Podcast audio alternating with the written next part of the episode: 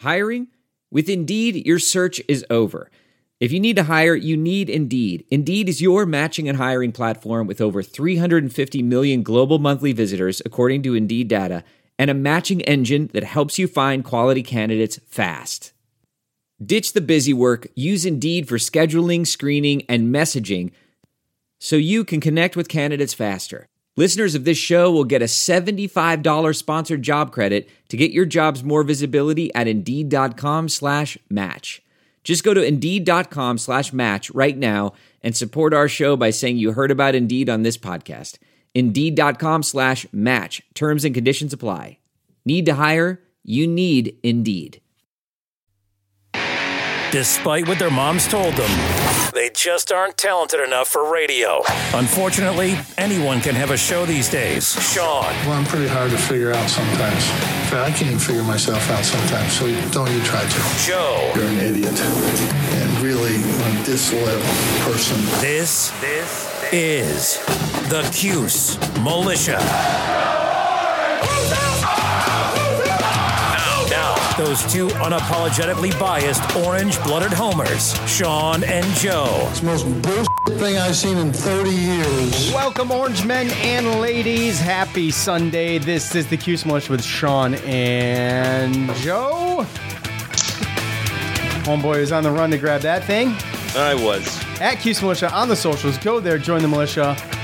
Live on Twitter X Spaces for the final segment of most shows. We'll see how it goes today. I'm not real sure. I'm feeling it after the 40 to 7 loss, uh, slaughter yesterday, debauchery. Um, I, That's why I was questioning. I didn't even know if this. Joe didn't even want to do a podcast today. He said, let's skip it. Uh, I was joking, but I was more or less talking about cracking the can. I didn't know if I wanted to do a, a can crack because I don't know if, if that game deserved it. But you know, I, it's not the game that deserves it. It's it's the show and the listeners that deserve it. which is why I ran to you know. So, Grab a beer. yeah, uh, it- so, my- it's tough. Yeah, it was tough. Yeah, that was that was bad. That was bad. Yeah. I mean, I don't know. You know, I don't know. I felt for you, man.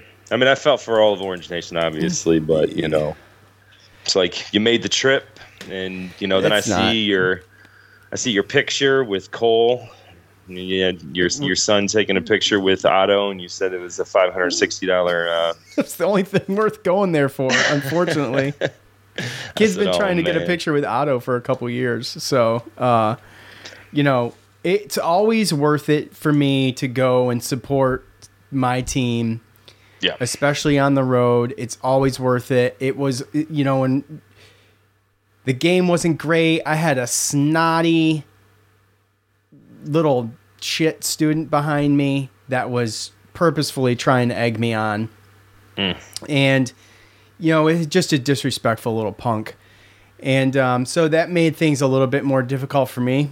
But at the end of the at the end of the day, um, at the end of the day, you know, going there and, and hanging out and you know, just just having the just having the, the opportunity to be able to do it. I mean, it is what it is, you know, a little road trip, a little day trip, and um, being. I'm just glad that I'm able to do stuff like that physically and monetarily, and th- that's that's really all that matters. You know, I had the family with me and my son's girlfriend, so I mean, look, you ain't gonna win them all. You just don't want to get your asses handed to you. That's the difference. Yeah, that too. So You want to like have a good outing, right? well, so, when we talked about when we did our final score predictions in the last show, we talked about.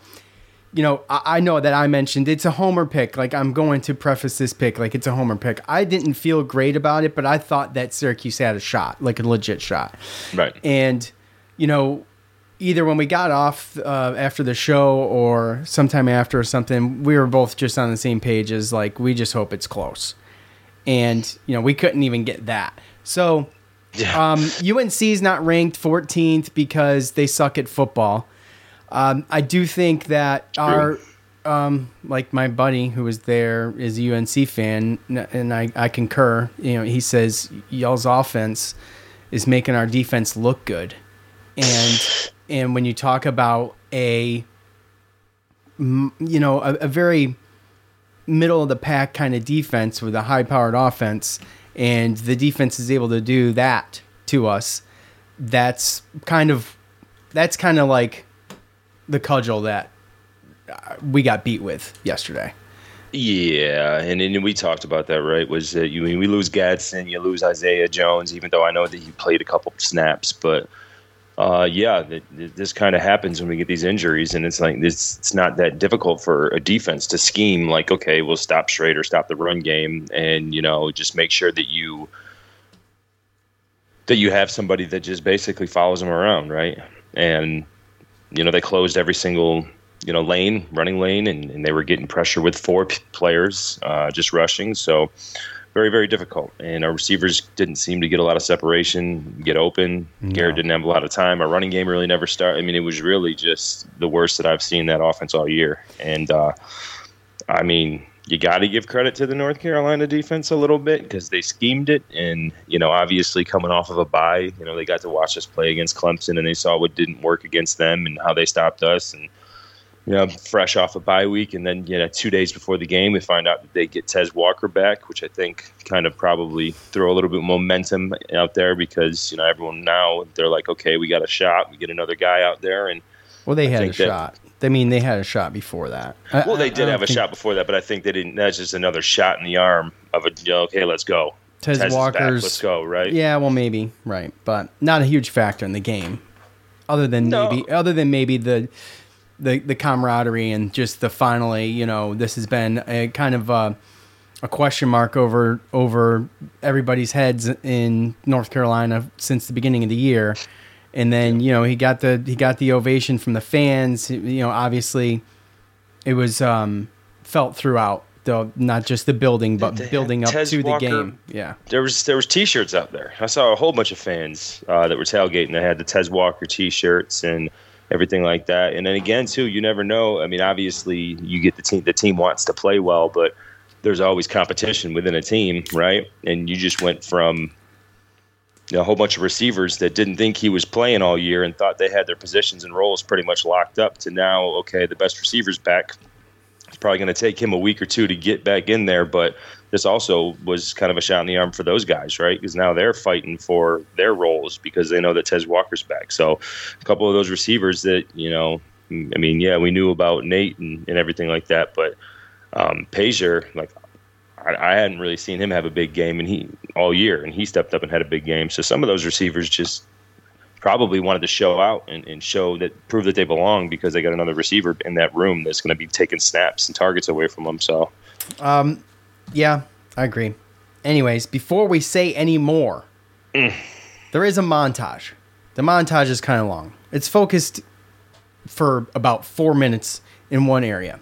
And I think that area, despite the, the fact that I believe it does not change the outcome of the game, I think needs to be talked about. And that's what we shall do. So here's what Coach had to say following the game. Absolutely, absolutely. A fantastic football team. My hat tips to Mack, Mack Brown. I mean, that's a good football team. Fantastic on offense, fantastic on defense. And uh, they're going to go a long way. They're 14th in the country. They're probably going to be in the top 10 somewhere.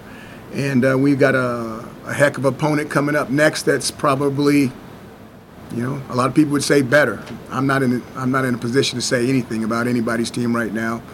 But uh, we'll come out and uh, we'll fight and we'll be ready.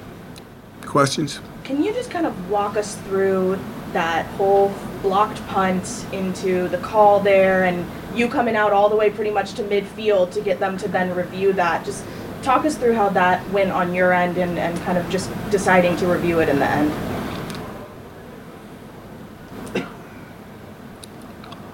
Um, I had a very good angle on that play, even though it was on the far side of the field. And uh, I felt like the ball carrier had the ball in his left hand, and I did not feel like he hit the 42-yard line. I asked them. I said. I, asked them. They said, "Well, they."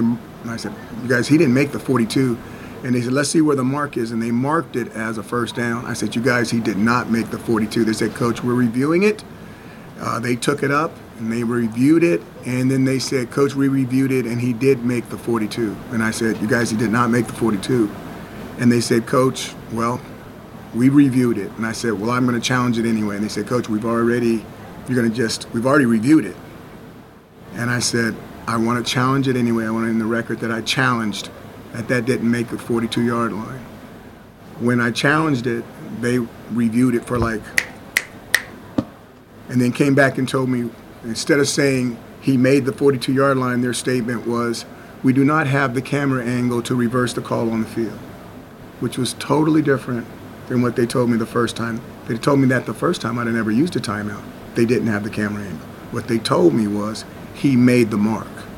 That's what they continually told me. And I said he did not make the mark. So that was the conversation, and that's how it ended. Did you have someone up in the box calling down to you too, like that they had seen it on the replay and that encouraged it, or was it all just based on what you had seen? Other people in the box were saying that, but I had a good view on it. You know, it's, sometimes you do, sometimes you don't. I had a good view on it. So it, would, it really didn't matter what they said. I felt like that should be challenged. I had a good view of it. And then did you did you were you influenced into challenging it at all just based off the fact that you hadn't challenged that targeting call last week? Like, did you feel like you needed to prove any sort of point this week challenging No, I don't it? do stuff like that. It comes it comes down to believing in what you saw. I challenged two plays in the Army game where both calls were challenged and we won both calls, and no one wrote about that. But I had saw those calls. I had a good feel for it. Okay, I had good eyes on that, and uh, I didn't need to listen to anyone else. So So first of all, where were you standing for that play? you can go back and look the film. I was probably right close to the line of scrimmage. And um, they, if they say that they've already reviewed it, and like obviously understanding that you're not going to take um, everybody's word at what they say, why do you need them to like? They already said they reviewed it. Why do you need it on record that you challenged it? because I want them to understand that I know they're wrong. There's rights and there's wrongs. I, well, you guys tell me, what did he make it or not? You guys had TV. Now you guys don't want to talk, but you want me to talk. I didn't think so. I didn't Thank think you. Emily. Sparrow came in from the side, and he like dude's foot might have been over the line, but what we saw on TV did not seem like he. The ball was in his left hand. Am I right in remembering that? I believe so. His back hand with him, his They front hand going the forward. sideline, kind of like this. Yeah. Okay. Well, well, it's on record now. Garrett once again just looked a little out of sorts, just was making some hesitant decisions, didn't seem to be fully committed in some spots. I'm just curious how you evaluate him through two weeks and if there's any concern that he hasn't been able to kind of get the ball rolling against these types of teams. Again, I, I think we got to go back and watch the tape. I'm always going to say that, but you, you guys, it's more to that. There's more people. There's been more heat. The, the pocket's been collapsing. The DBs are closer to the receivers. There's a lot that goes into that stuff about making that decision.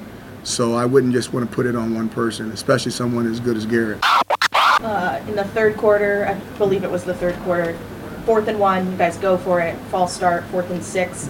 You just talk through the decision to punt there. even Had though to, UNC we have to territory. punt there. You get the first downs, the way we're moving the ball. Yeah, we'll go for it on fourth and one. We are, we're good on fourth and one, and let's go. But it's the difference between fourth and one and fourth and six on that defense. And then you still have an opportunity to pin, pin them down. I don't know where the punt went. Did it go inside the five? I know that drive was inside the Seven. 15. Yeah. So now we've got an opportunity, maybe get a three and out. Is that the one where the ball tipped up and the guy ended up running it for a touchdown? Yes. Which means we jumped and uh, gave them a, an extra five. I can't remember all the stuff. Yeah, so it still worked out and uh, in their favor.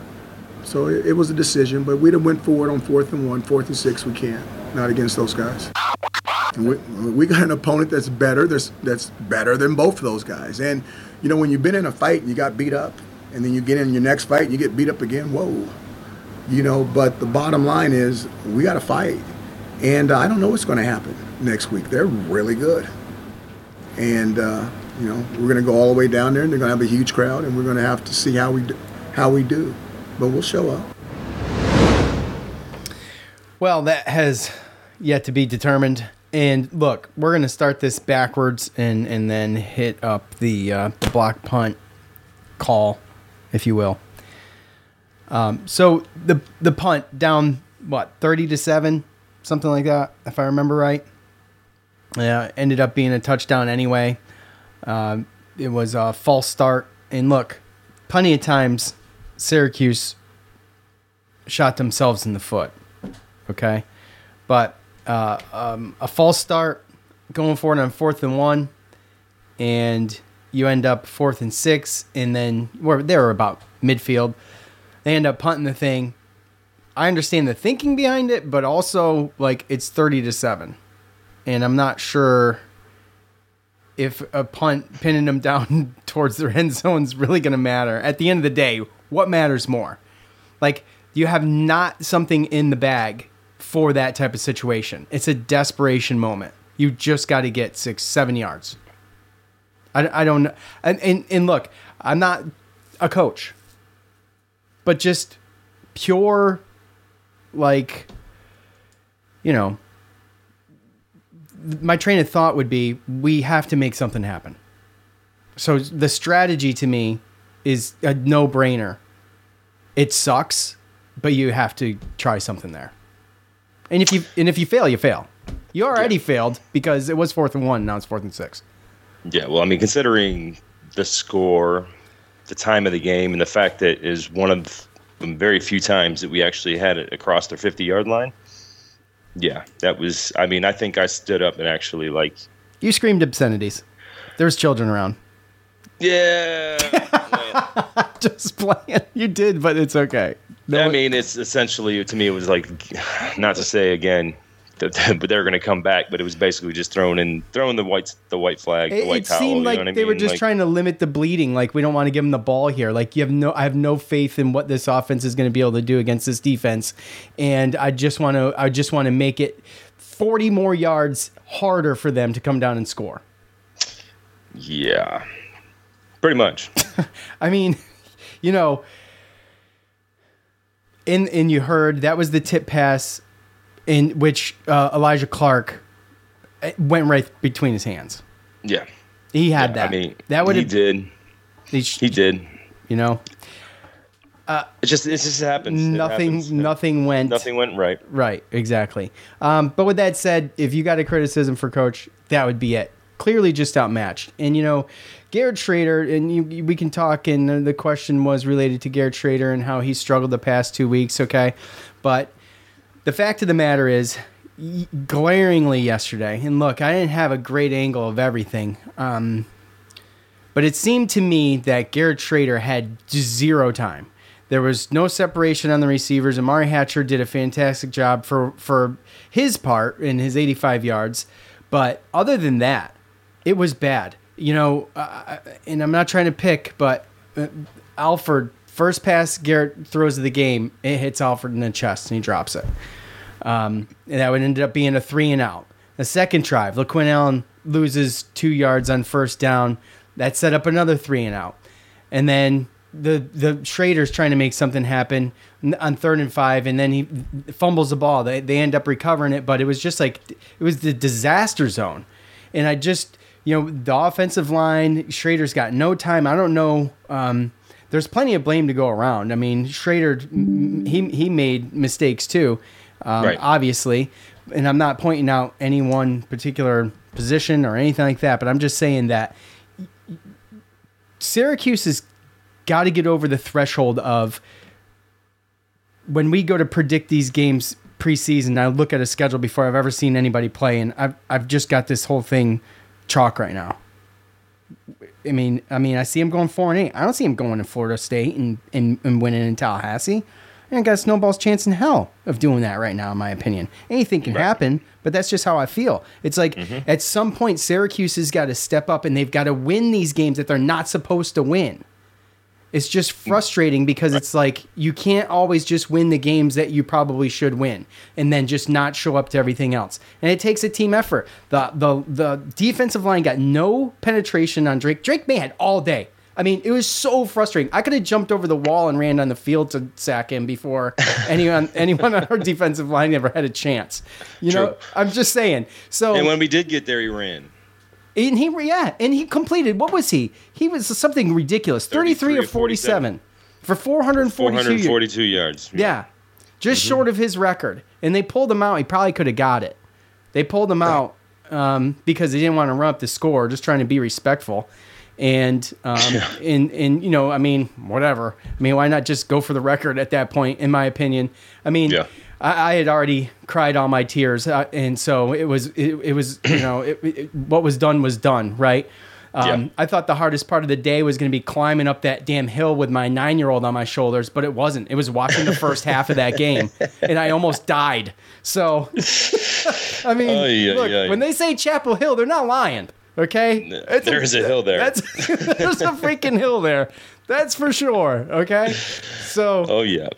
you know, Dude, it was, it was it was rough overall because again, it just seemed like their offense couldn't do anything. I mean, really, their whole team for the most part, but their offenses are just doing everything right. I mean, whether it's Drake Maye throwing to eleven different receivers or Amari and Hampton running for you know five yards a carry. Uh, it just seemed like there was there's nothing we could do. And you know, coming into it too, obviously football, you know, sports period is a game of matchups and North Carolina is really, really experienced and, and old on um, and big on the offense and defensive line.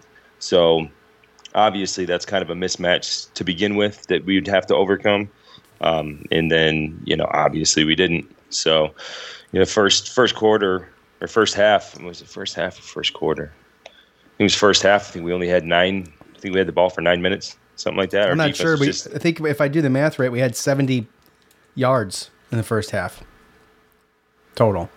Yeah, I mean, I don't even know if it was that much to be perfectly honest with you. Um, 16, 6. That's that 22, 52, You, 56. Yeah, I don't I'm not sure where to find that stat. By I the think way. we had I think we had 55 yards um, with I don't know nine minutes of offense. So our defense is on there way too way too long. And and honestly, you know, obviously a lot of that stuff, you, you know, what you said is right. You know, until we start winning games that we're not supposed to win, um, you know, I know that there's there's players that are frustrated, or sorry, fans that are frustrated. I'm sure the players are too, but fans that are frustrated about it. I mean, I had a conversation with my cousin about it. I know that's kind of Sabo's, uh, my buddy. You know, I got some buddies, and obviously we know the fans that are on social media that are that are, you know, always complaining and negative. Um, you know, they want us to be ranked. They want us to be in the national football kind It- of. You, you- know, if you're not ranked and you don't have a chance to even make, you know, a, bowl, a, bowl, a good bowl game or like, you know, college football playoffs going going to 12 teams next year. Um, I mean, that's just really what it is, and it's just tough because really, when you look at it, I mean, we haven't had a coach in 20 years go to a bowl game in back-to-back seasons. Um, we went back-to-back, but it was basically Shafer's last year and Dino's first year. Um, but we've been in five bowl games since 2000 and basically three, four season. So in 20 years, we've been to five bowl games. It's one bowl game basically on average every four years. So I think we go back to back bowl games last year and this year. I mean, that I is mean, but that's the that's I guess that's what I'm saying is is that there's got to be next steps, right? I mean, yeah, you're always gonna This you're is- always gonna be uh, a situation where oh you got to win the game. They they you know fans want you to win games that you maybe you shouldn't win, like the year we beat Clemson. The year we beat Clemson, we didn't go to a bowl game. So I mean, what do you want, right? And with that year, we won a game You want that both. we weren't supposed to win, and then on top of that too, I mean, there's been years where we've played seven out of twelve games that we weren't supposed to win right? At least now we're getting to a point to where there's only three games on the schedule that we're not supposed to win. Before, you're talking about five, six, seven, eight games that we weren't supposed to win, right? Which is why we weren't going to bowl games. So I don't think any any any fan in their right mind didn't have us winning these three games. And I mean, I I understand the frustration, but at the same time, you can lose these three games and still go nine and three. And at the end of the year, you you'll be could. happy. I mean, I see a path to eight and five. You know, I mean, nine and threes. Re- I mean, it's true. You know, you could you could do that, and we got you know the road stretch being the top three teams. well, I can't say top three anymore. Louisville looks pretty solid, um, but you know, it's three solid teams in the in the ACC, and you know, talk about um, just winning games you shouldn't, and it's it's about being contenders. You don't have to be ranked to be a contender, and to and to just make people respect you a little bit more. Not that they don't. Tell you what.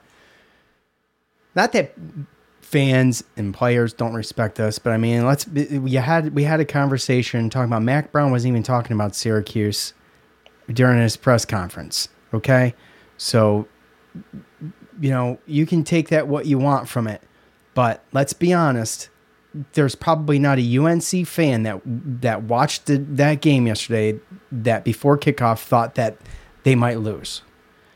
Okay, I'm just sa- I'm just saying that if you Yeah. if you if you throw if you if you just if you, thirty thousand foot view, that was that was a game that UNC was supposed to win and did win handily, and Syracuse made them look probably a whole lot better than they are because of the fact that we struggled on offense mostly. I mean, kind of the defense kind of was almost what we thought our excuse me, their offense was pretty much what we thought it was going to be, right? I mean, I thought we could do a little bit better, but some missed opportunities and some bad calls or a bad call, let's just say. And, and I don't know, maybe there were more bad calls. That one was just so bad that it was, it overtook everything, which brings us to the call, right? Yeah. The, the score's three to nothing. Um, obviously, UNC is 14th in the country and climbing for a reason. They're excellent. They're an excellent team, and I'm just going to preface this with the fact that I don't think this is going to change the outcome of the game. However, when it's three to nothing and you block a punt, and you're going to get that thing at your what 43 something like that i think right so So, yeah, somewhere around there. Yeah. Yeah. No, it would have been their 40, one 41. they're, they're 41 my bad okay so i was on the wrong side of the 50 so um the punt's blocked the, the, the, the punter's lucky enough to grab the damn thing he's got the ball in his left hand he's leaning in at the end of the play before he gets hit by um who was it uh, sparrow I think Sparrow, yeah. yeah. So he's he's leaning in with his right, ball's in his left. I think the ball came out too. I can't remember exactly, but anyways, the replays didn't show it. I was trying to A verify. violent that. hit. It was a violent hit. He never reached the 42, which is where he had to get to. Coach is adamant.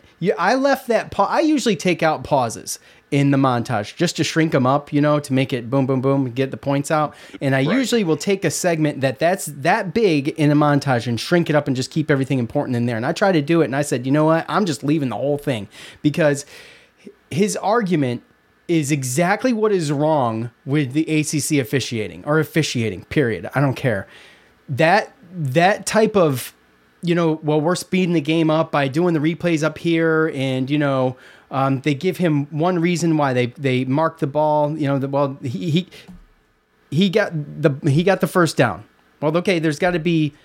You assume there's an angle of that, and that they see that he got the first down, or there's undeniable evidence, right? Well, then you go back Right. and review it, and even the broadcasters. And I rewatched this part. Even the broadcasters were like, uh, "Yeah, it seems like if you need indisputable evidence, it's there." I, by the way, I cut that and I put it on Twitter. If you need indisputable evidence, well, there it is. They still get the freaking ball back. It's it's demoralizing for a team like Syracuse coming into a hostile environment and actually getting that play and stopping them short on fourth down.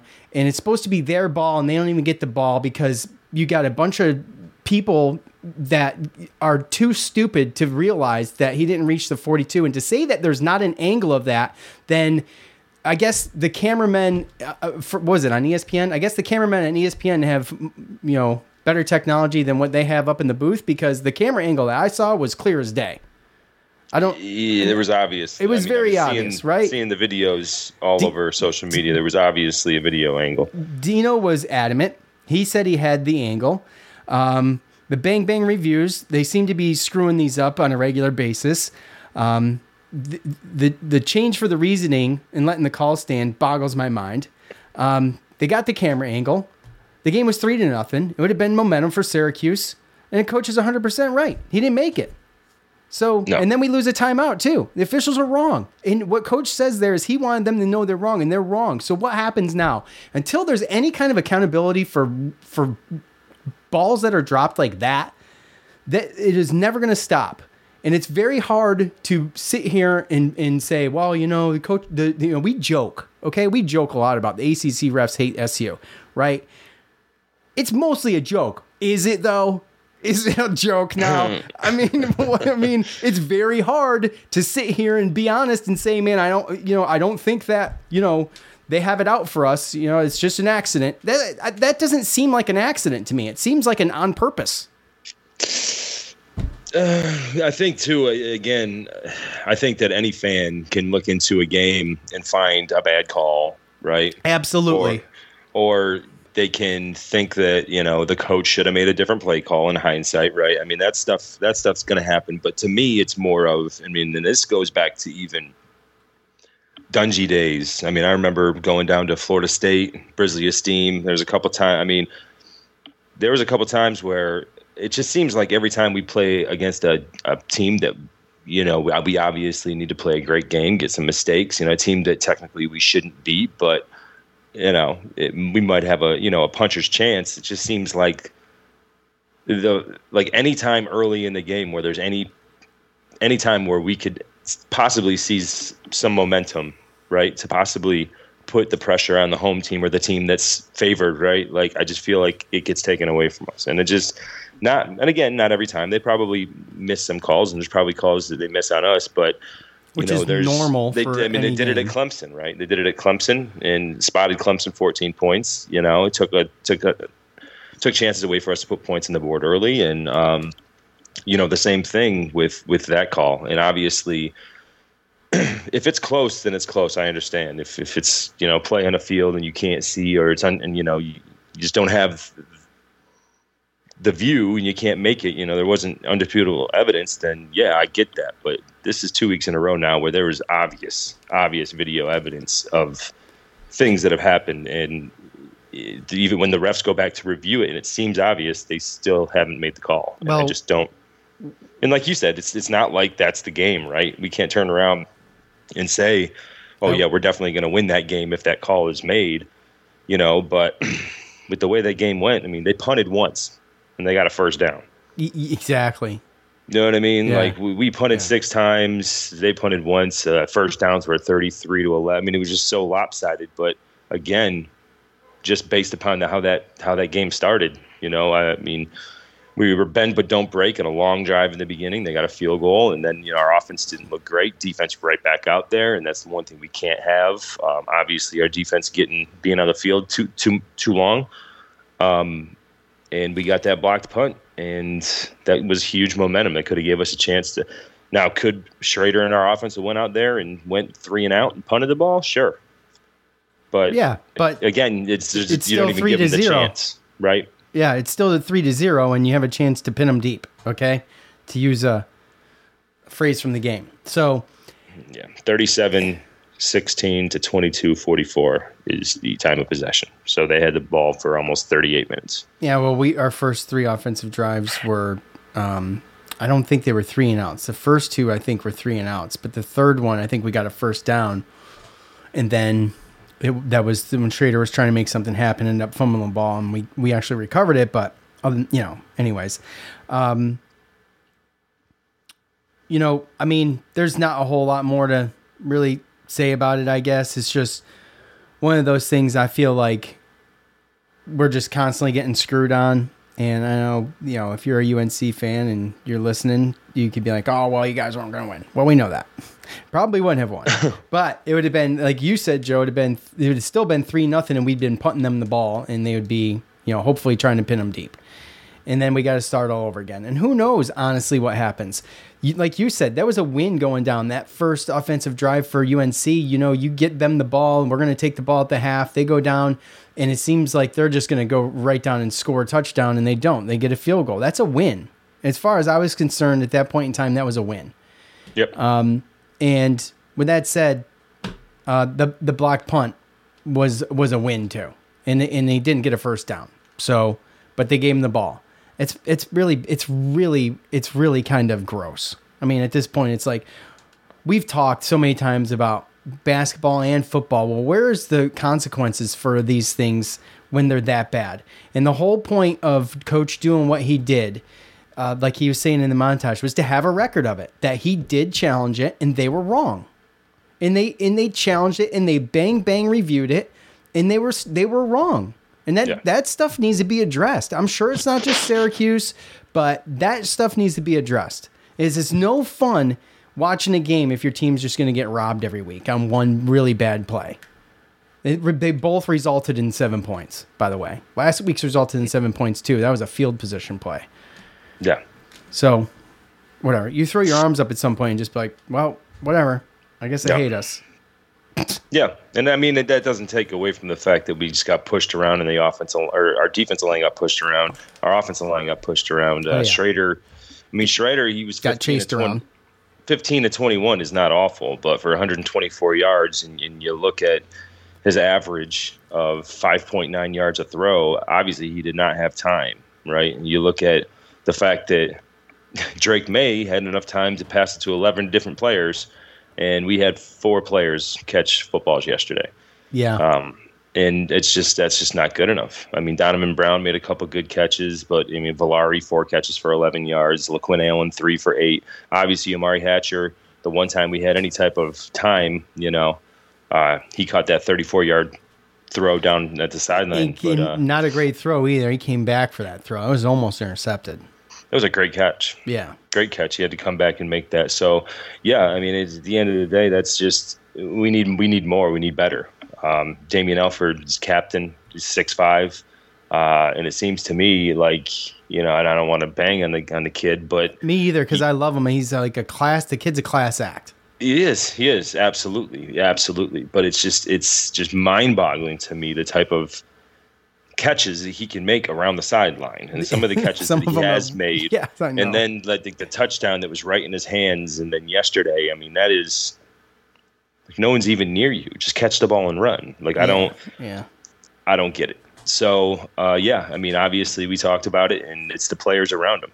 Um, I don't know if you listened to Garrett Shrader, but it seemed to me like he was I did not. I didn't have time. non What- nonchalantly calling out some players on the team, um, not by name, obviously, but you know, he said that there were some players that, you know, some players showed up and wanted to play, others didn't, and you, You know, know- talking about talking about how we got to you got to find the players that want to go out there and play, and um, you know, talked about how Drake Maye has you know the players around him. You, you know, he's got some great players around. I mean, he said stuff like that that were kind of, to me, like you know, innuendos of we need to figure something out because we just don't have the guys. Well, every week know? we talk about so who's going to step up, who's going to step up, and it seems to be kind of someone different every week, uh, offensively speaking, as far as the wide receivers go. But, um, you know, it's just um, there's no consistency to it. no.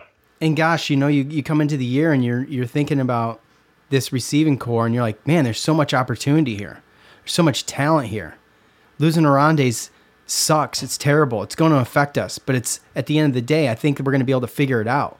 And here we are halfway through the year, and we ain't figured it out. Got Oh, Umari. that's- you got that's Umari problem, right? Hatcher. That's probably been the most consistent. But like you said, Damian Alford's our captain. He's got he's got to do better. And there's just it's it's so much different being at a game and being able to watch receivers run their routes and stuff like that. You know what I mean?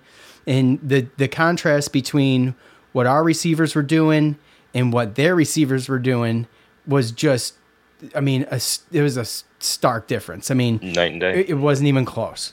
We had no separation. Damian Alford's, or excuse me, Umari Hatcher's catch that we just mentioned, you know, he fought for that catch. That catch could have been, it wasn't a great throw by Shrader, could have been intercepted, but he went and got it. I mean, Yep. without that, by the way, we probably would have never scored.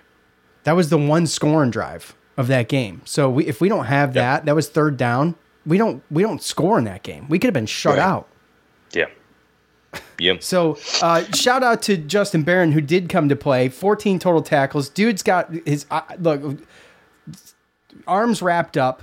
We don't know what's going on there. I'm surprised that wasn't some. No one asked about that, by the way, because I haven't heard any news about that. But dude's arms wrapped up. Led the team in tackles with 14. Jaden Bellamy with 12. I mean, 10 solo for him, nine solo for Justin. And look, I mean, it wasn't for a lack of effort from uh, from a bunch of guys. And Justin Barron's been in the top three, if not the top two, the past three or four weeks in total tackles on defense.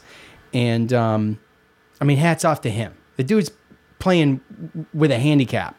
He, he can't grab anything. You know what I'm saying, Joe? Yeah. And, and I, I'm not sure, but I think 14 total tackles is the most that at least he's had for the whole year in one game. So I don't know, man. If Justin Barron's going out there and he's tackling dudes with one good arm, then it seems to me it seems to me like we should probably you know look at that as a as a as a the standard, you know. Yeah. And part of being a leader too, going back to Garrett Shrader, is and, and I haven't read the book, but part of being a leader sometimes is putting that pressure on the people and maybe not directly, but letting it be known that, hey, look, you know, uh, leaders don't take credit, they take responsibility, but I need help. Okay. And you know, Yeah. Garrett Shrader is that guy. So I don't know, man. Something's got to get figured out there. I don't think it gets figured out next week. And no. and you know we're just gonna have to take that week off and come back and go on the road again on Thursday night at, in Blacksburg and and see if we can right the ship. And I'm not blowing out next week like it's a like it's a total waste. Like we shouldn't even play the game, but I'm just calling it the way I see it right now, and that's how I see it right now. Yeah, and there's a lot of fans that are worried about you know the the collapse like we had last year, right? After a five and one start or five and zero, right? Six and zero, and no, it was five and zero, right? Yeah. It was six and zero. We were six and zero, and then we lost what five in a Oh, row. Yeah, five straight. Yeah. So they don't they don't obviously don't want to go through that. So um and and it's hard not to I guess it's difficult because again, you know, we've talked about it. You don't know what the build up every year is with the schedules, right? Like how are we going to build it up?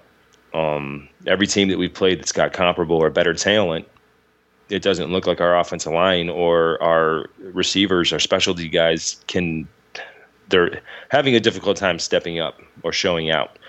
And um, that's obviously concerning, right? Uh, we we look at the last five games, and it's you know, are we that much better than them? You know, are our guys going to be able to do that? Because yeah, some players did have a good game against Purdue, but was that not the Garrett Shrader show?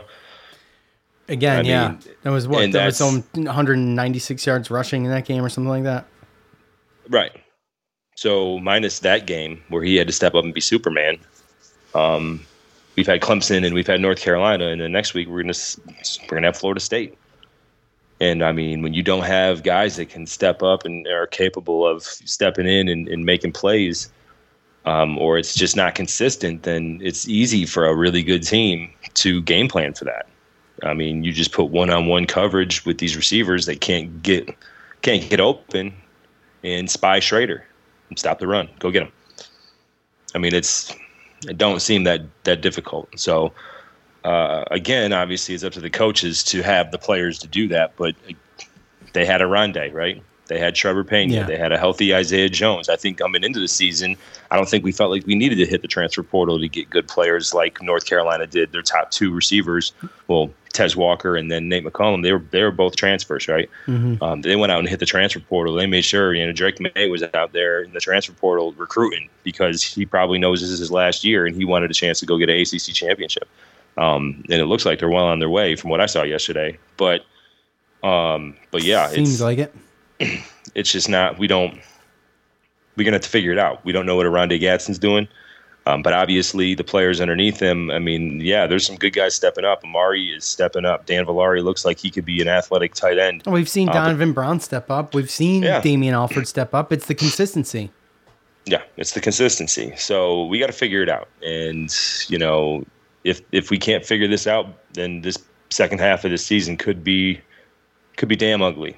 And you know, then it's going to come down to going and getting guys in the transfer portal next I- year to make to make something happen because we're going to be replacing Shrader too. So that's I was just going. I was just going there. I we're. I don't know. You, you've you've you've almost got to put all your eggs in one basket at some point, and that basket being the transfer portal. Okay, we've seen the success of teams that have done that, and I feel like that when it comes to like, okay, wh- who's our quarterback next year? Shrader's not gonna be around. Like, I hope they're working on that right now.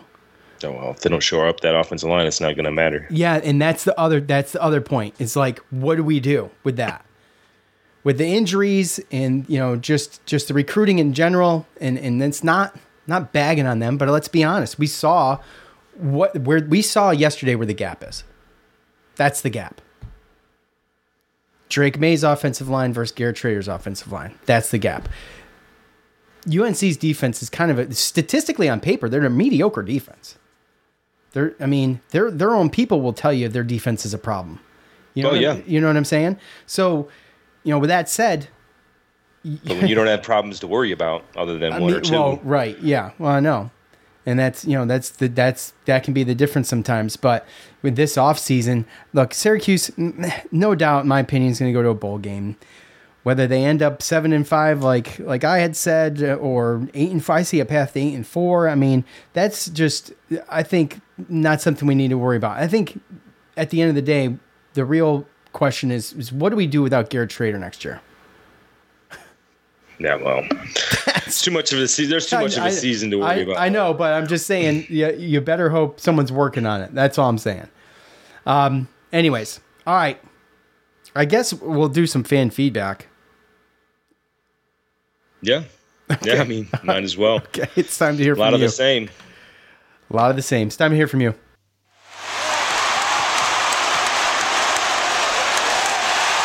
It's time to hear from you, the loudmouths from the Loud House. All right, you guys know what to do at the end of every game. I ask for your thoughts on that game. And sometimes, you know, sometimes I just think to myself, self, maybe don't tweet that today.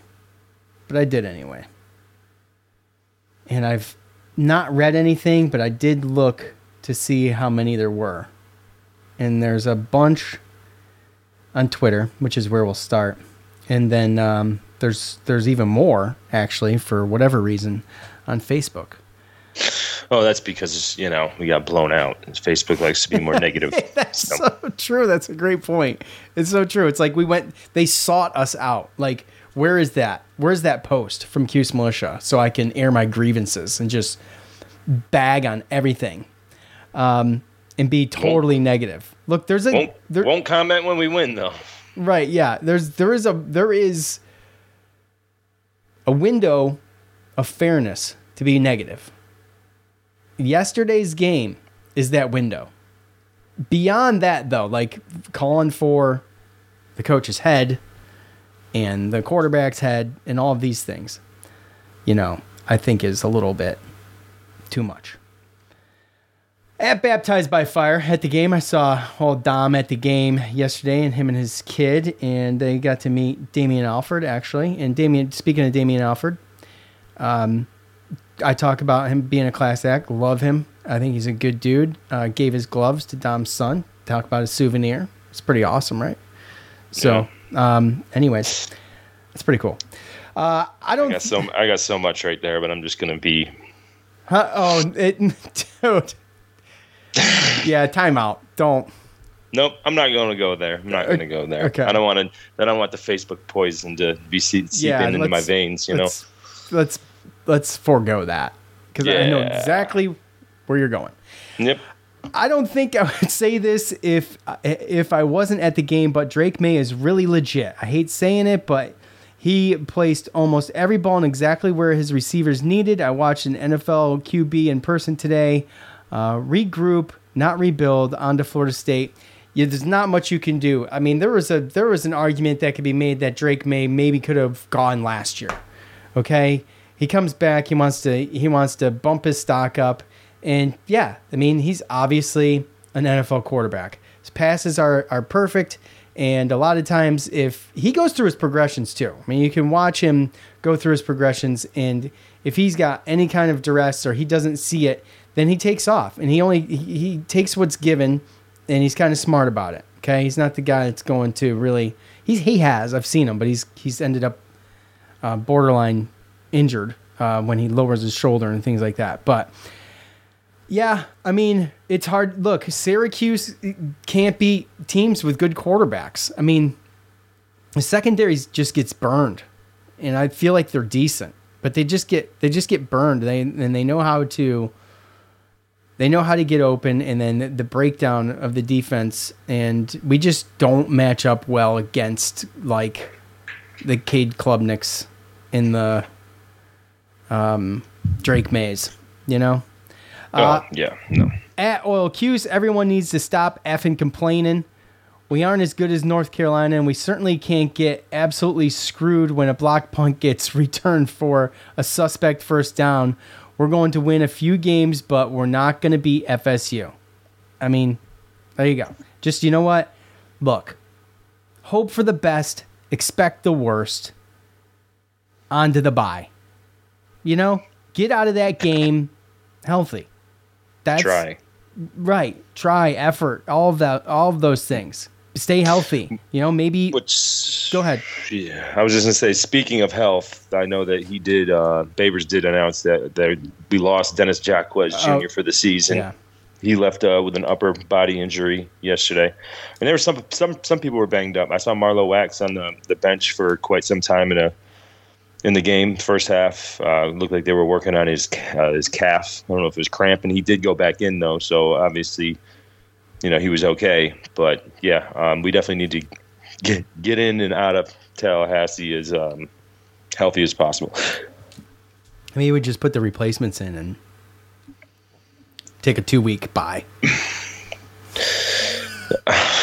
well, I mean, and you, you look at it. I'm just going to kind of hit this up because there is almost 40 comments on Facebook. Um, so essentially, I'm just going to kind of hit up with um, with uh, the obvious comments, right?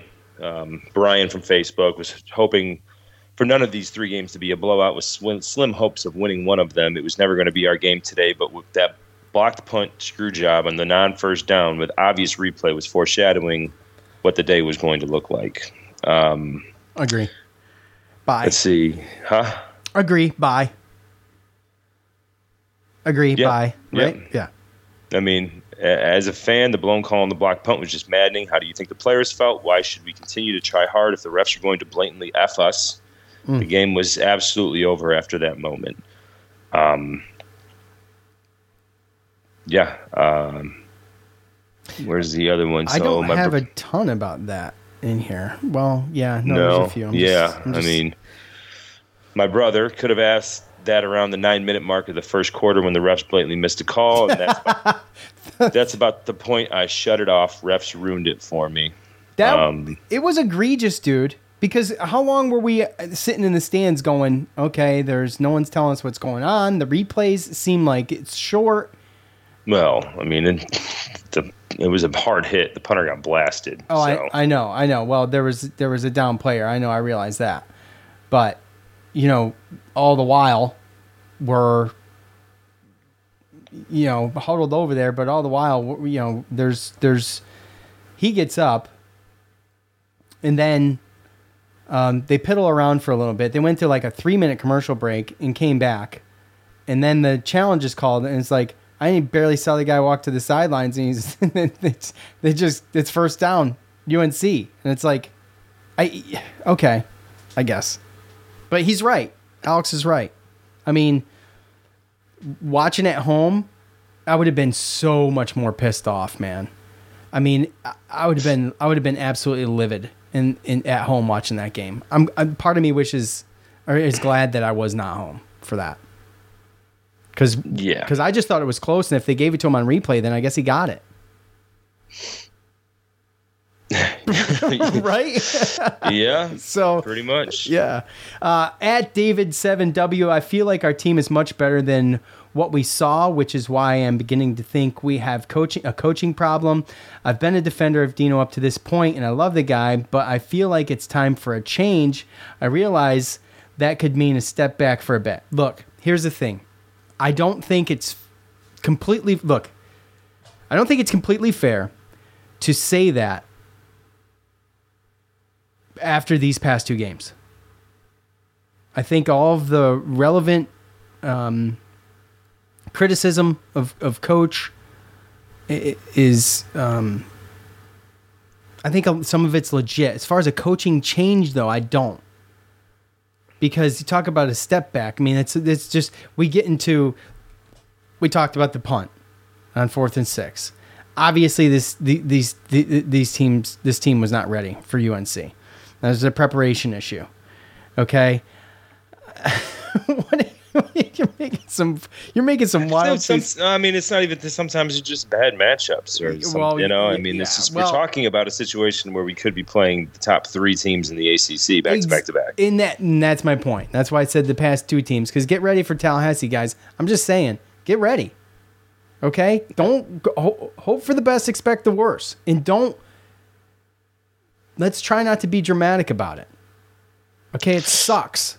It sucks. Who knows? Maybe Syracuse goes into Tallahassee and, and wins a 24 to 21 game. I doubt it, but maybe. I mean, that's why they play the game. Boston College Right. almost beat them.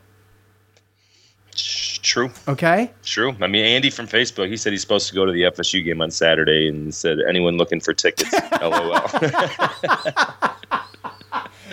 Oh man. Oh. There's definitely some bring on basketball uh, comments now on Facebook. The Simpsons meme, Chris Soprano. Homer Simpson It- into the bush. No, it's just him sitting there like Homer talking on the phone in the kitchen. It says they just plain sucked. I've seen the team. I've seen teams suck before, but they were the suckiest bunch of sucks that ever sucked. so yeah, I mean, there was just I don't know. It's tough. It's tough. Look, it's tough. The the dude who's that? Andy, the dude with the tickets to the Florida State game next week. yeah, That's a tou- that's tough. It is. You know that was that was the joke behind my picture of of my son with Otto. I mean, I paid five hundred and sixty dollars to get this picture because that's I mean, it helps that he lives. That he, it helps that he lives in Florida too. yeah. I mean, true, but uh, so yeah, you know it. That's a good one though. I like that. Yeah. Top fan Tim on Facebook. Um, Is it what is that? wow, that's the biggest. That's the biggest applause I've heard for Syracuse anything for the past two days. Well, Tim really takes it. Tim takes it home. Really didn't think this is is one they sh- they would win. That being said, it would be nice to see them not look not look like complete shit in every big game. Yeah. So And that's my point. Like when and we talked about being okay, what is your what is your gauge for a successful season for Syracuse football? And you know, some said, "Well, I'll get to a bowl game." Well, me, I said, "Look, I think the bar needs to be raised. I think we need to keep raising that bar. I mean, that's what we do in real life. If you talk about your work life and you talk about what's a successful year, well, you want that year to be better than the last year. And I'm not saying it should be like that with with with sports all the time, but I feel like that's kind of where I just am. Okay? So, when we talk about that and we talk about what happened yesterday, what I think a lot of fans are looking for, reasonable fans, because I think I'm one of them, and I think I'm pretty reasonable, is just to be competitive in these games. To come into a game like this, and you know, you remember when we used to play Clemson close? Like after we beat them, we played them close a couple times, and we still had a shot to win. It was like, it was like you know, uh, well, we didn't win, but you know, it was a good game. We had a shot, right? Like that's kind of where I want to be, but I want to be like that in in these games. Well, I mean, even in those situations, uh, every game basically that was like that, we took out their starting quarterback. well, I mean, yeah, if we don't true. take out their starting quarterbacks, then I mean, Well- is it even a close game anyway? I don't know. You know, I mean, Well, Trevor Lawrence. Trevor Lawrence gets hurt, and Chase Brice, who's played for three teams, comes in and beats us, right? So That's true.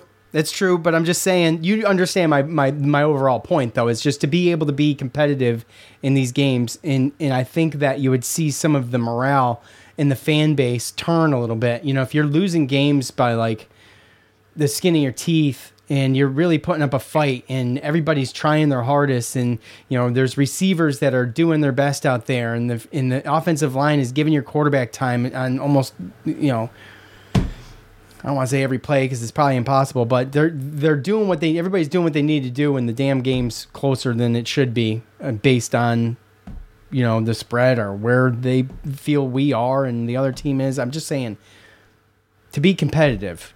That's what I want. I don't want to get keep getting blown out in games. Like how demoralizing is it to the the guy at the helm? I'm not talking. I'm talking about Garrett Shrader. Okay, I mean it sucks. I totally Oh, yeah, feel. you I totally feel to play pain. that type of game exactly in front of fans, friends, and family in his home state. Yeah, I mean, I can feel the dude's pain. It sucks. I mean, newsflash, I love Garrett Shrader. Okay, He's he's probably one of my favorites, and, and I don't know why. I just think he's a he's a man's man. He's like seems like he's a guy you could stool up with at a bar. He's humble. Yeah. He's a he's Man, a got- yeah. I mean, he seems like he just seems like a kind of guy that I would I would freaking I could get along with. I could hang out with, and he's a freaking Yeah. animal. Okay, so I'm a little bit biased, and I don't like the the negativity towards him. But uh, with that said, I mean, he doesn't want to go out there and lay an egg like this. Like freaking at some point, you know, the frustration for the fans and the negativity, man, that stuff sets in. It's tough. You know, you had the guys in the mob podcast talking about keep the faith and talking about, dude, they they took a swipe at fans filling the dome.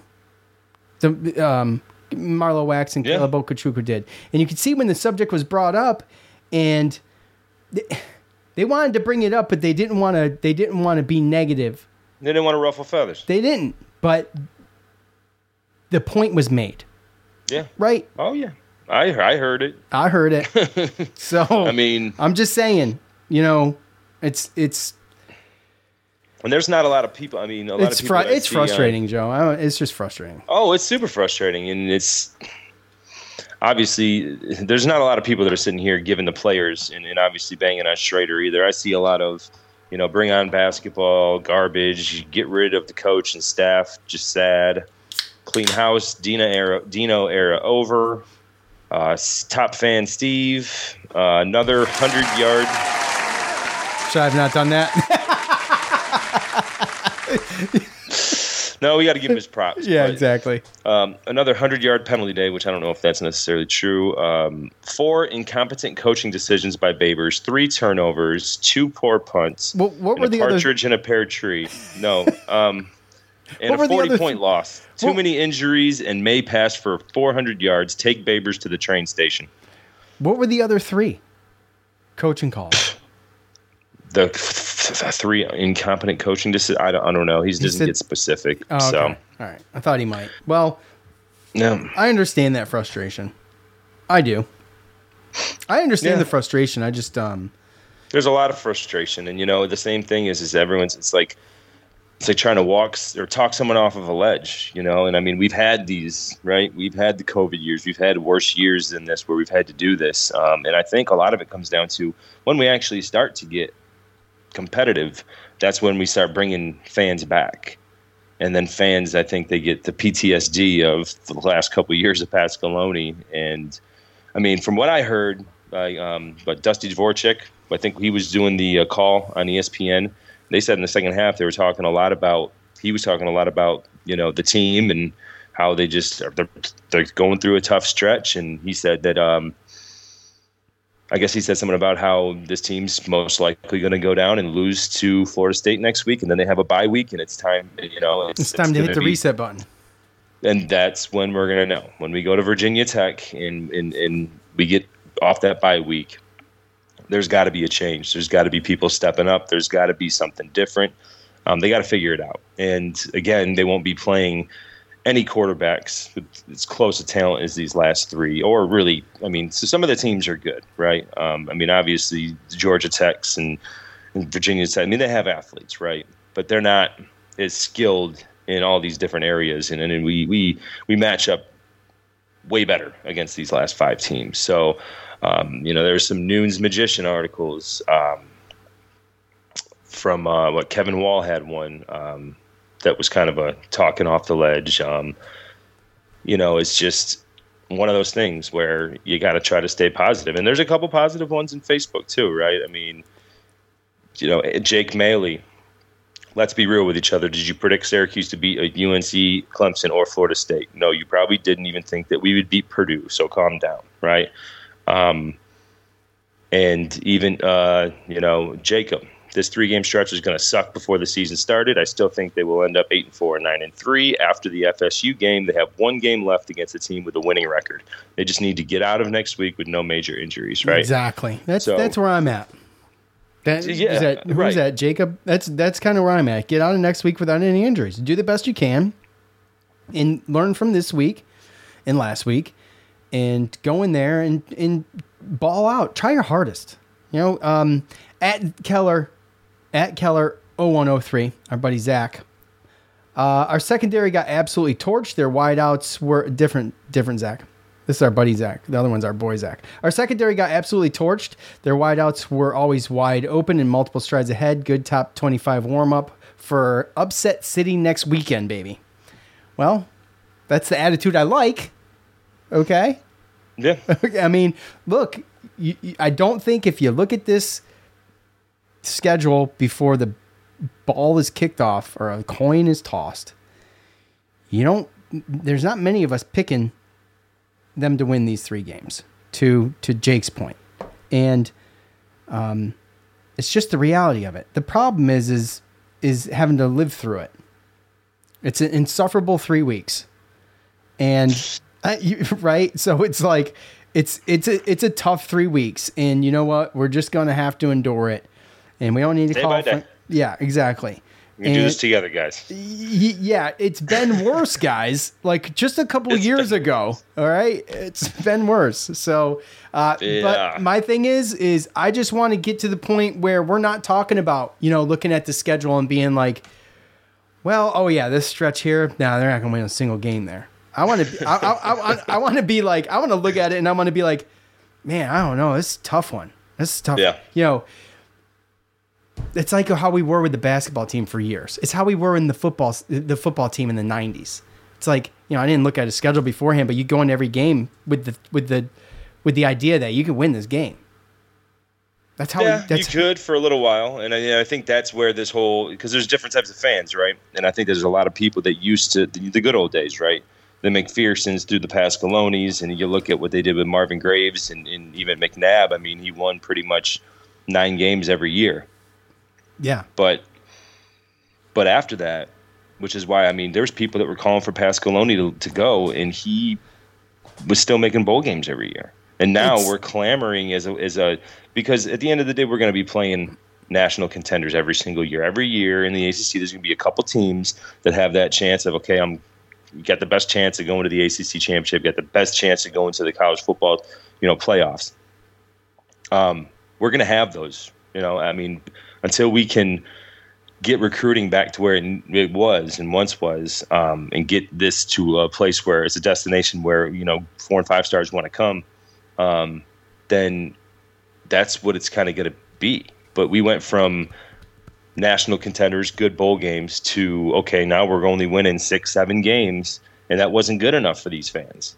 And they wanted Pasqualoni gone. And then what we got was garbage for the next four years with Daryl Gross, and Marrone had to come back just to make two bowl games and go 500 in four games. I mean, and that's just not good enough. We when when we lost Pasqualoni and we brought in Greg Robinson and we did as awful as we did, we lost we lost a fan base. We lost a football fan base, um, and they only wanted to see contenders, national contenders, ranked team. They want they want their team to be respectable, and it went from respectable and going to Gator bowls and you know great bowl games to now we're going to these six and six, seven, and that wasn't enough. And they ran Pasqualoni off, and then we got what we got. And now, guess what? We're trying to claw our way out back to just getting to a point where we can go six and six, seven and five, win six, seven, eight games a year, to just get into bowls every year. So again, we are we are a step away still from these type of teams. And and you know, five, six, seven, however many years ago, there was five, six, seven games on our record that was just like this. Oh man, we're going to be, you know, we're going to be the underdogs, and we, we don't got a great chance of winning this game, right? So as we build and as we get closer to that, let's go to a bowl game every year, then less and less games on our schedule every year we'll be we'll be questioning. You know, it'll be okay. We only got three games this year that, or oh, we only got two games next year, and I think that that's building. That's a step in the right direction, right? Um, and it's kind of always been a step in the right direction from the Robinson all the way up. Um, they blew it up. They got a new AD. They got rid of Pasqualoni, and it blew it blew up the football program. And now we're trying to to make our way back. Uh, and again, there's going to be guys like that. You know, I mean, my cousin yesterday it was funny. We were talking about it at his house when we went back home. And he's just like, "I'm just sick and tired of going to the Pinstripe Bowl every." You know what I mean? Like, I I, I get it. They people want to be ranked. They want to go to a respectable bowl game. Um, so there are fans like us that are, you know, they we see we want to be positive, and we see we still got five. Our last five games are, are winnable, but then there's these fans that are like, "I'm not coming back, and you're not going to get me back until we start winning these games and we start going to to honorable and respectable bowl games." Yeah, it's too hard headed of a process for me. I mean, if you're a fan, that is um. Well, look. Okay, so timeout because I guess the only I get it. I'm just I saying, do. if you look I just I just don't do it with Syracuse. And and I it's Syracuse sports is something different to me. It's like something that I'll never abandon. It's just not in me. I can get frustrated, I can get mad. I just I just don't have it in me to abandon them like that. However, when there's a football team called the Raiders, they can f right off. I've been a Raiders fan since I was 10 years old. Okay, so I you know, you take it, you move it out, you move it here, you move it there, you bring it there and then you you you you know, you make all these dumb changes based on what's going to line your pockets, that's a problem. It's just not like that with me for Syracuse. So I do understand it in the aspect of just sports in general, but that's if if you are a Syracuse fan, most likely it's because you lived there, you grew up there, or you went there. And some of the people who went there seem to be more fair weather. Whereas some of the people that grew up there and lived there, and, and, and you know, like I explained it to people here, that's all we had. That's all we had in Syracuse is ice fishing, snowmobiling, Syracuse basketball, and Syracuse football growing up. That's it. It was just then this. It's it's just what we had. It's how it is, and for me, it's not something I'm I'm I can get frustrated. I can get pissed off. I can talk nasty sometimes, but I would never abandon them like that. Like you need to do this before I do this. I just don't have that mentality. So it's a little bit hard for me to understand, but I do get it. yeah, I mean, I understand it. There was a generation of people that saw two decades of Mm. of bowl games and of of NCAA. Mm-hmm. So they're probably younger people, is what you're saying, year. right? Yeah, we- right, right. So it's it's the people who didn't live through that that are like, just maybe don't have that connection like it used to be. There's there's a gap there. Oh, there's a huge gap. I mean, Yeah. you got the younger people. That's that's why there's not. I mean, I don't think that I don't think that Syracuse has done a great job of getting the younger kids in the community to like them or to be fans of them for the past 10, 20 years. Um, maybe basketball was a little bit easier, but it, it- it- not football. I've So you got these you got these Well- kids the last 20 years that haven't really seen anything, right? And then you had the, the, the guys that were the people that were pretty much you know a generation older than us, which normally are the ones that are on here complaining about teams not good enough, and they saw from 87 to 2000 and name it three when we won a national championship and we were still making bowl games with Pasqualoni. You know, they saw two decades of just success and actual like national contenders. Yeah. Yeah, and I mean, look, you know, it's easy for me to sit here and say this, but um, my kids have. I got a 16 about to be 17 year old, and I know there's a lot of people that I even know just through doing this podcast that are in the same situation, and we've all raised our kids outside of Syracuse, and they are as hardcore as I was when I was their age. My 16 year old son is a Syracuse fan. He will never root for anything else. And I know it because of how he is and the in the in the the the uh you You'd already that- chose another team. yeah, he would have probably already picked something else, but the but the you know the emotion that he puts into it after a loss, like yesterday, like just downright pissed, you know, not bashing the team, but just pissed. And um, that's how I was, you know. So Well, you never know if he You- goes to college. so it's it's so what I'm saying is it comes down to the parenting.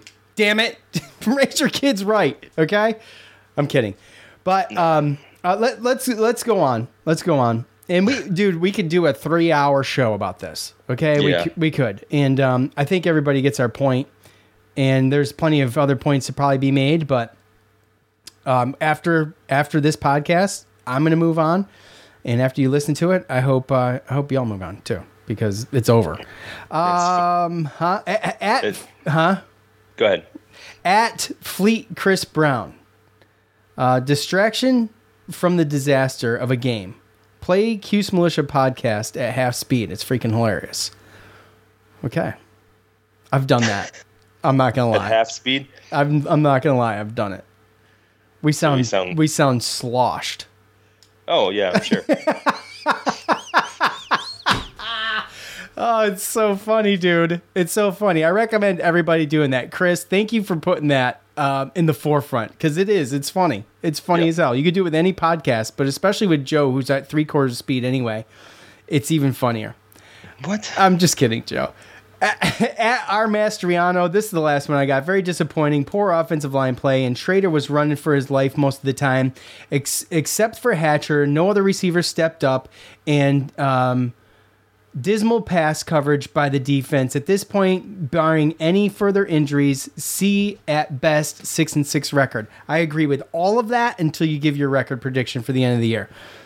The analysis from yesterday's game was on point, but I think they do better than six and six. I still stand by that. These three games are going to be, they're not going to mean anything when we are coming out under the lights against Virginia Tech after a bye. By the way, UNC coming off a bye. So, I mean, that doesn't help at all. No, no, So, no. and I mean, you never know too, because at the end of the day, we've seen this. We've seen strong, strong starts, and then we don't get better, right? We don't grow, Right. don't develop as a team. yeah, there's no in- evolution. within the Yeah, season, right? yeah. There's no evolution whatsoever. So, yes, today we can look at the last five games, right? And there's only okay out of the last five games, there's only one team with a winning record. You know, today we can say that, but these teams also, we don't know what they're going to look like in two, three, four, five weeks when we play them. If they evolve, then they can evolve to get better than us, and we could, you know, go backwards because, again, we're not doing anything different, and teams know how to stop us. You know, if you don't think that North Carolina didn't take nothing from Clemson as far as defensively and how they played us, and that they didn't put it into their game plan, then you're crazy. And if you don't think that Florida State's not going to look at North Carolina and do the same thing, then you're crazy. And then if you don't think on on yeah. Virginia Tech's going to do fixed. it, then everything, right? So that's yeah. why that that bye week's going to be very very important. It's going to have a lot to the evolution of this team and whether it's going to be um, you know a digression, you know, or a regression or not. You know, I don't I don't know um, what that looks like, which is why that Virginia Tech game is, is so important. And then obviously next week just staying healthy. So, um, but I did want to give you this um, last one on Facebook that I'm going to get to. Um, it's pretty funny. I think it's kind of right down the line of um, probably how we should all deal with this. And I don't know if everyone thinks like this, but um, John Foley, um, very sad today. Less sad tomorrow. By Tuesday, my hope building that the program will rebuild itself for the next game to win. By halftime of next game, those hopes will be dashed until the following Tuesday. So, I mean, that's kind of just the evolution of day to day. Like we said, you know, we're going to go day by day. You know, yesterday we were upset. Yes, today we're a little bit less upset. Tuesday, Wednesday, we're going to be doing the pre the preview of Florida State, and yeah, and just hopes that same thing doesn't happen next Saturday. Yeah, I mean, look, um, we could have a small issue. So, next Saturday, like I said, let's get out there. Um, unscathed and move Yeah. on. I'm just distracted by some of this. Um, I'm distracted by some of this uh, the, the the feedback. There, there's a couple of people asking that why even ask, because that's what we do at the end of every game. We ask for your thoughts on the game. Why, ask? why don't you just why are you asking? well, yeah? Why are you Keep asking scrolling. why I ask? Obviously, you don't pay attention. So either fly a kite with a hole in it or participate, one or the other. Um, okay, that's all I got, Joe. All right, look. Yeah. Um, it was worth going there. We had some good laughs after, um, making fun of what a waste of money it was. But at the end of the day, still had fun. Of course, you want to win. It would have made it all that much better. But look, I love my was nice. Syracuse orange. I know you do. So stick with them. For Joe, I'm Sean. We're out. Peace. A new year full of surprises. But one thing is always predictable postage costs go up. Stamps.com gives you crazy discounts of up to 89% off USPS and UPS services. So when postage goes up, your business will barely notice the change. Stamps.com is like your own personal post office, wherever you are. You can even take orders on the go with the mobile app. No lines, no traffic, no waiting. Schedule package pickups, automatically find the cheapest and fastest shipping options, and seamlessly connect with every major marketplace and shopping cart. There's even a supply store where you can stock up on mailing supplies, labels, even printers. Stamps.com has been indispensable for over 1 million businesses just like yours. All you need is a computer or phone and printer. Take a chunk out of your mailing and shipping costs this year with Stamps.com. Sign up with promo code PROGRAM for a special offer that includes a four week trial, plus free postage and free digital scale. No long term commitments or contracts. That's Stamps.com code PROGRAM.